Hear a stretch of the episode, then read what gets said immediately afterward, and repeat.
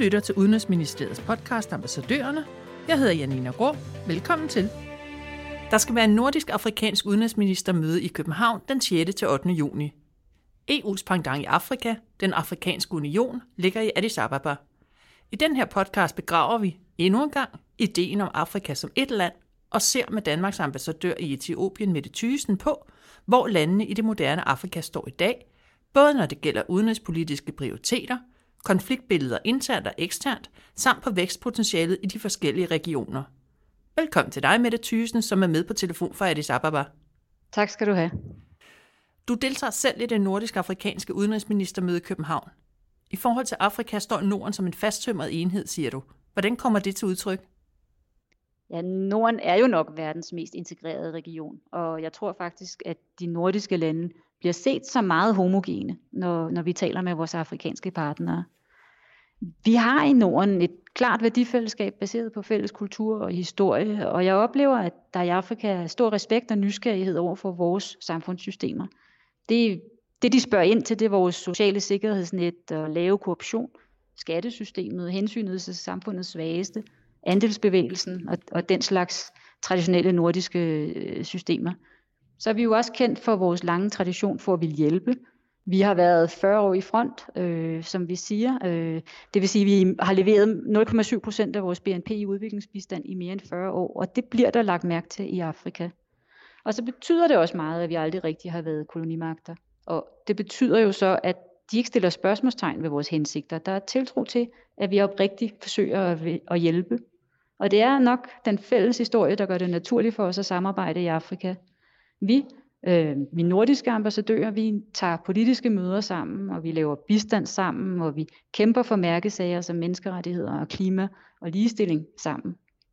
Hvis Norden er en fasttømret enhed med fælles kultur og historie, hvad er Afrika så? Der var jo engang en dansk sang, der handlede om Afrika. Der sang man om det land, som alle børn kender, og det vi mange, der godt kan huske. Også selvom vi godt ved, at Afrika er et kontinent med mere end 50 forskellige lande. I Etiopien taler alle om Addis Ababa som Afrikas diplomatiske hovedstad, fordi det er jo her, at den afrikanske unions hovedsæde ligger. Jeg, jeg har min daglige gang i AU, og inden for murene, der drømmer de også om afrikansk enhed. Et Afrika, der taler med én stemme, og de ser EU som et forbillede. Og parallellen mellem EU og AU er interessant. Øh, EU har 28 medlemslande, AU har næsten dobbelt så mange, 55. EU har en halv milliard indbyggere cirka, og AU har godt dobbelt så mange. Men der er stadig bedre plads i Afrika. Befolkningstætheden den er kun knap en tredjedel af Europa. Indtil videre i hvert fald, for Afrika har også verdens højeste befolkningstilvækst, og allerede nu den største andel af unge. Men gælder det alle landene? Nej, det, billedet er ikke entydigt. I Øst- og Vestafrika, der er næsten halvdelen af befolkningen mellem 10 og 24 år. Det vil sige, de er unge. Men i nordafrikanske lande som Marokko og Tunesien, der er det kun cirka en fjerdedel. Og vi kan også se, at familiestørrelserne er meget forskellige. I det vestlige og centrale Afrika får folk mange børn. Og vi var på et projektbesøg i Somali-regionen for en måneds tid siden, og der mødte vi en kvinde, der stolt fortalte, at hun var mor til 14 børn. Fødselstallet i landene, som, som Marokko og Tunesien, som jeg talte om, det er meget lavere. Så på den måde er det jo en illusion at tale om det afrikanske kontinent som et land med en type udfordringer. Afrika bliver faktisk stadig mere forskelligartet og fragmenteret. Og landene i syd og nord, de er generelt rigere. Landene i vest og især i øst har generelt højere vækst. Og landene i det centrale Afrika er generelt bare mest udfordret. Det, vi kan også se landene i Nordafrika, der orienterer sig mere mod Middelhavsregionen, øh, mere end de ser mod syd. Og for landene på Afrikas horn, så er Rødehavsregionen stadig mere dragende øh, for dem. Konfliktbilledet på det afrikanske kontinent har ændret sig de seneste 10 år, og nu taler man blandt andet om Africa Uprising. Kan du give os nogle eksempler på de forskellige former for konflikter, befolkningerne lider under i mange afrikanske lande? Ja, konfliktbilledet i Afrika har ændret sig meget, og heldigvis så er de militærkup, som man så før i tiden, næsten fortid.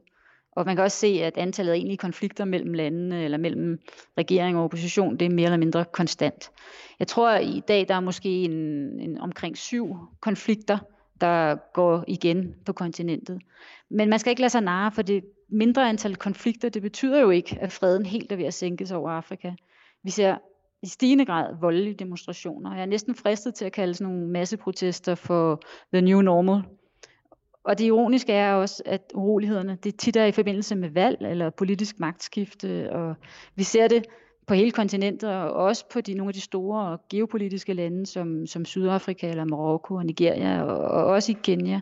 Selvfølgelig kan man godt sige, at øh, hvis nu vi ser på vores egen demokratiske udvikling i Norden, så var overgangen til demokrati, fuldbyrdet demokrati, heller ikke uden udfordringer. Det var hverken hurtigt eller let. Og på den måde kan man jo godt være optimistisk, for måske så er det nye konfliktbillede i Afrika udtryk for øget bevidsthed i befolkningerne, om at regeringer skal, skal og kan holdes ansvarlige, og måske også udtryk for, at befolkningerne vil og ønsker at få indflydelse på deres egen udvikling.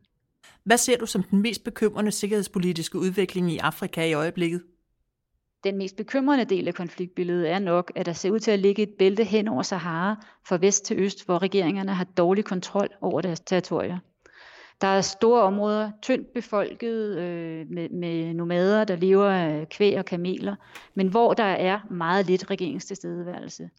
Der er et stadig større frirum for lejesoldater og for organiseret kriminalitet, øh, hvor der er smugling af cigaretter og narko og våben og også mennesker. Og hele den illegale aktivitet øh, er med til at destabilisere hele området, også øh, hen over grænserne i, i, i hele bæltet. Og hvis man ser på det øh, fra Danmark og fra Europa, så kan man godt få indtryk af, at det er de mange unge og den høje arbejdsløshed, og i hvert fald de manglende muligheder, og samtidig også let adgang til våben, som skaber konflikterne. Og hvis man kigger i statistikkerne, så kan man også hurtigt se, at lande med, med høje konfliktniveauer, som, som i Mali eller i den centrale afrikanske republik og den demokratiske republik Kongo, så er det også der, at vi har de høje ungeandele og store arbejdsløshed blandt unge. Så det er ikke uden grund, at vi i Danmark har valgt til at gøre unge til et, fokusområde i udviklingsbistanden, og også et af hovedtemaerne på udenrigsministermødet. Det er, en, det er en helt central interesse for Afrika og, og Norden og Europa, at vi skal forhindre den form for ustabilitet i at sprede sig. Vi skal undgå, at de unge i Afrika bliver mere vrede, mere voldelige og mere mobile, og vi skal sikre, at de kan blive hjemme, at de kan engagere sig i deres samfund og bidrage til landenes udvikling. Modsætning til Africa Uprising er Africa Rising. Vækstpotentialet har vi hørt rigtig meget om, men er der grund til at fastholde optimismen, synes du? Ja, når vi taler om Africa Rising, er billedet også meget blandet. Øh, jeg mødte for nylig IMF's chef, Christine Lagarde, og hun talte om, hvordan solen er kommet frem igen i forhold til den globale økonomi. Og der må vi jo nok erkende, at det stadig er skyde i Afrika, fordi selvom det går lidt bedre, så er væksten på indbygger stadig under det globale gennemsnit. En af de helt store udfordringer er, at de afrikanske økonomier er små og hænger dårligt sammen. Og så er det øh, rigtig svært for alvor at vækste. Og faktisk så handler landene i Afrika mere med Europa, end de handler med hinanden. Men alligevel er der lande, der bulrer frem. Øh, faktisk så er flere af verdens hurtigste voks, hurtigst voksende økonomier afrikanske. Og jeg kan prøve at give et eksempel, fordi selvom der politisk har været lidt op- og nedture, så har Etiopien fastholdt ekstremt høje vækstrater. Og det kan vi se tydeligt hver eneste dag i Addis Ababa, hvor jeg stort set ikke kan køre 100 meter uden at se en ny etageejendom eller en skyskraber. Så der er tegn på, at det går i den rigtige retning, og ja, jeg synes, der er grund til at fastholde optimismen. Lidt efter europæisk forbillede, så har AU besluttet på et topmøde i Rwanda her øh, tidligere på året, at de vil etablere et indre marked i Afrika, det vi kalder for African Continental Free Trade Area. Og der er allerede flere lande, øh, som, som Kenya og Tanzania og Rwanda, som har ratificeret aftalen. Og det, og det er et initiativ, som vi fra dansk side støtter meget varmt. Og det vil vi også gøre, når det begynder at blive lidt svært. Og det bliver det jo nok øh, lige om lidt, når de skal blive enige om, hvornår et produkt er afrikansk. Øhm, altså er det nok at sætte et afrikansk klistermærke på et indisk eller et kinesisk produkt, for at det kan passere grænserne uden tolv? Og i det hele det forhandlingsforløb, der er jeg sikker på, at Danmark også vil stå klar til at hjælpe. På trods af alle forskellighederne er der stor tilslutning til møde i København. Så til slut vil jeg gerne høre, om du forventer, at der kommer noget konkret ud af det nordisk-afrikanske udenrigsministermøde. På udenrigsministermødet vil der være tre tematiske debatter. Der vil være fred og sikkerhed, så vil der være frihandel, og så vil der være unge, især ungdomsrelaterede udfordringer, som manglende jobs og migration. Men forventningerne til mødet er jo ikke at få et konkret resultat. Det, det er et møde, der skal bidrage til fælles forståelse af udfordringerne, og, og så være en del af en, af en fortsat dialog, som faktisk har kørt siden årtusindskiftet. Vi opbygger tillid, og vi skaber grobund for investeringer. Og om aftenen så vil en række danske virksomheder også få mulighed for at møde ministerne. danske eksport- og erhvervsinteresser kan godt forenes med de afrikanske ministre, der vil have investeringer og jobs. Det handler om jobs i Afrika, og det handler om jobs i Danmark. For, for selvom udviklingsbistand gør meget godt og skaber grobund for vækst, så er der jo brug for bæredygtige investeringer fra den private sektor, hvis, hvis der for alvor skal gang i sådan markedsudvikling i Afrika. Det er også en fælles interesse. Det var slut på podcast om det nordisk-afrikanske udenrigsministermøde og det afrikanske kontinents 54 lande. Hvis du vil vide mere, kan du følge ambassadøren på Twitter. Tak til Mette Thysen, og tak fordi du lyttede med.